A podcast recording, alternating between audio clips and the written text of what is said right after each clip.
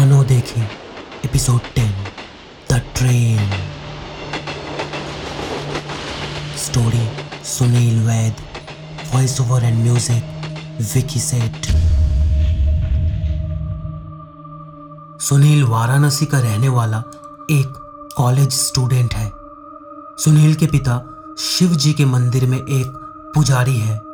Train में सफ़र करते वक्त सुनील का सामना रहस्यमयी, खौफनाक भूतिया शक्तियों से हुआ था। उस दिन के बाद से सुनील कभी ट्रेन में बैठने की हिम्मत नहीं कर पाया। ट्रेन का सायरन बजते ही धड़कने बढ़ जाती है। सुनील के साथ यह दर्दनाक घटना तब घटी जब वो और उसके दो दोस्त, बकुल और प्रदीप, तीनों दो हफ्तों के लिए शिमला घूमने का प्लान बनाया। तत्काल में ट्रेन टिकट बुक की और फटाफट ट्रेन के लिए रवाना हो गए। ट्रेन निकलने का समय हो चला था। बकुल और प्रदीप ट्रेन में चढ़ गए और नाश्ता पैक कराने के चक्कर में सुनील लेट हो गया। सुनील को जोरों की बाथरूम लगी थी तो वह रेलवे स्टेशन के पास कोने में खड़े खड़े पेशाब करने लगा। अचानक सुनील को एक अनजान शक्ति ने ज़ोर का थप्पड़ मारा। सुनील के कान में तो जैसे सीटी बज गई। उसका नाश्ते का पैकेट हवा में उड़कर बिखर गया। आसपास देखा तो कोई ना था।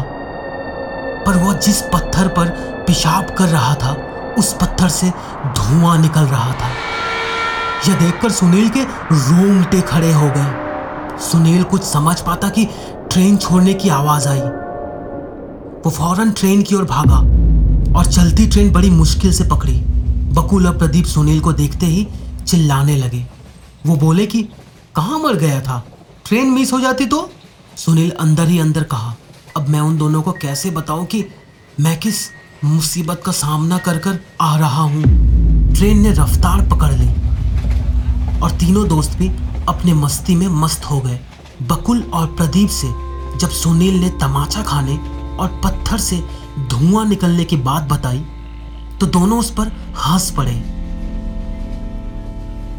रात हो गई थी। तीनों ने खाना ट्रेन में ही ऑर्डर किया। खा पी कर कुछ ही देर में बातें करते करते अपने अपने बर्थ में सो गए। बकुल और प्रदीप दोनों की अपर बर्थ थी और नीचे खिड़की के पास सुनील की। तकरीबन रात तीन बजे ट्रेन किसी वीरान जगह पर रुक गई। सुनील की आँख खुली तो खिड़की से उसने झांका। तो देखा कि बाहर झाड़ियों के पास बकुल खड़ा है और उसे किसी विकराल, डरावने आदमी ने गले से पकड़ रखा है। सुनील की तो मानो होश उड़ गए। वो फ़ौरन प्रदीप को जगाने लगा तो देखा कि प्रदीप भी अपने बर्थ सीट से गायब है। सुनील ने फिर खिड़की से झांका तो देखा कि प्रदीप को भी बकुल के पास किसी चुड़ैल जैसे डरावनी औरत ने ज़मीन पर गिरा रखा है। और उसने प्रदीप की छाती पर पैर रखा हुआ है। सुनील अपने दोनों दोस्त की मदद करने के लिए फ़ौरन भागता हुआ ट्रेन से नीचे उतरा और तभी अचानक देखा तो बकुल और प्रदीप दोनों गायब हो चुके थे।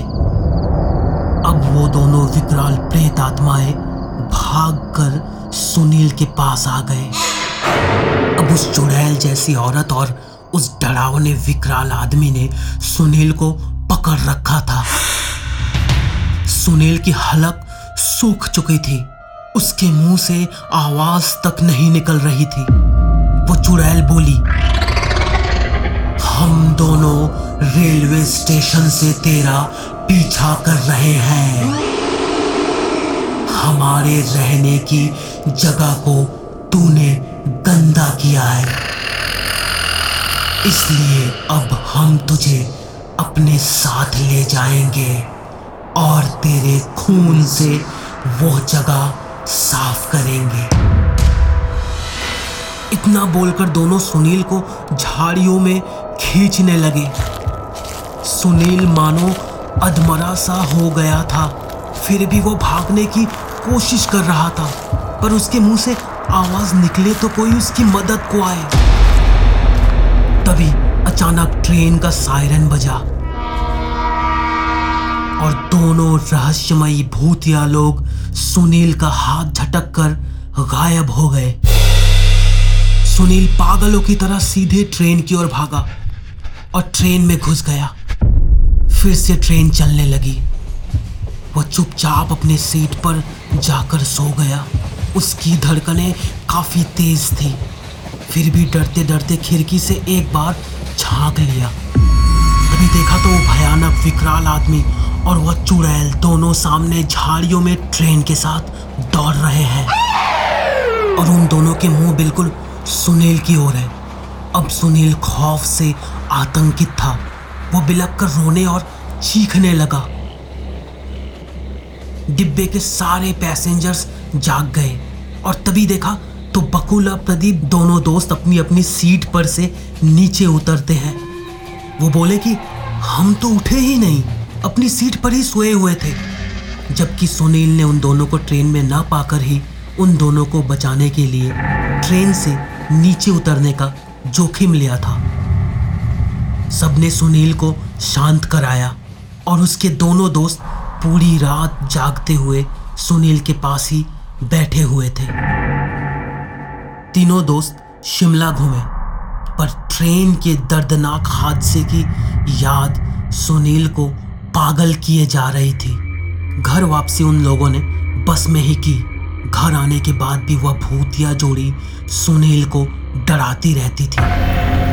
एक दिन सुनील ने अपने पिता से मदद मांगी। पिताजी फ़ौरन सुनील को उस जगह पर ले गए, जहाँ पर उसने पेशाब किया था। उन्होंने पानी की बाल्टी और झाड़ू मंगवाकर वह जगह खुद पानी से साफ़ कर दी और हाथ जोड़कर बोले कि, मेरे बेटे ने अनजाने में जो गलती की है, उसके लिए मैं आपसे माफ़ी माँगता हूँ और आप लोगों की मुक्ति के लिए ईश्वर से प्रार्थना करता हूँ। उसके बाद दोनों घर चले गए। आज उस बात को एक साल हो चुके हैं। वह जगह साफ़ कर आने के बाद कभी भी वह भूतिया लोग नज़र नहीं आए। बस इतनी सी थी ये कहानी। तो दोस्तों, ये कहानी अगर अच्छी लगी तो इसे ज़रूर शेयर करें। फिर मिलेंगे अगले एपिसोड में एक और डरावनी कहानी के साथ। अलविदा।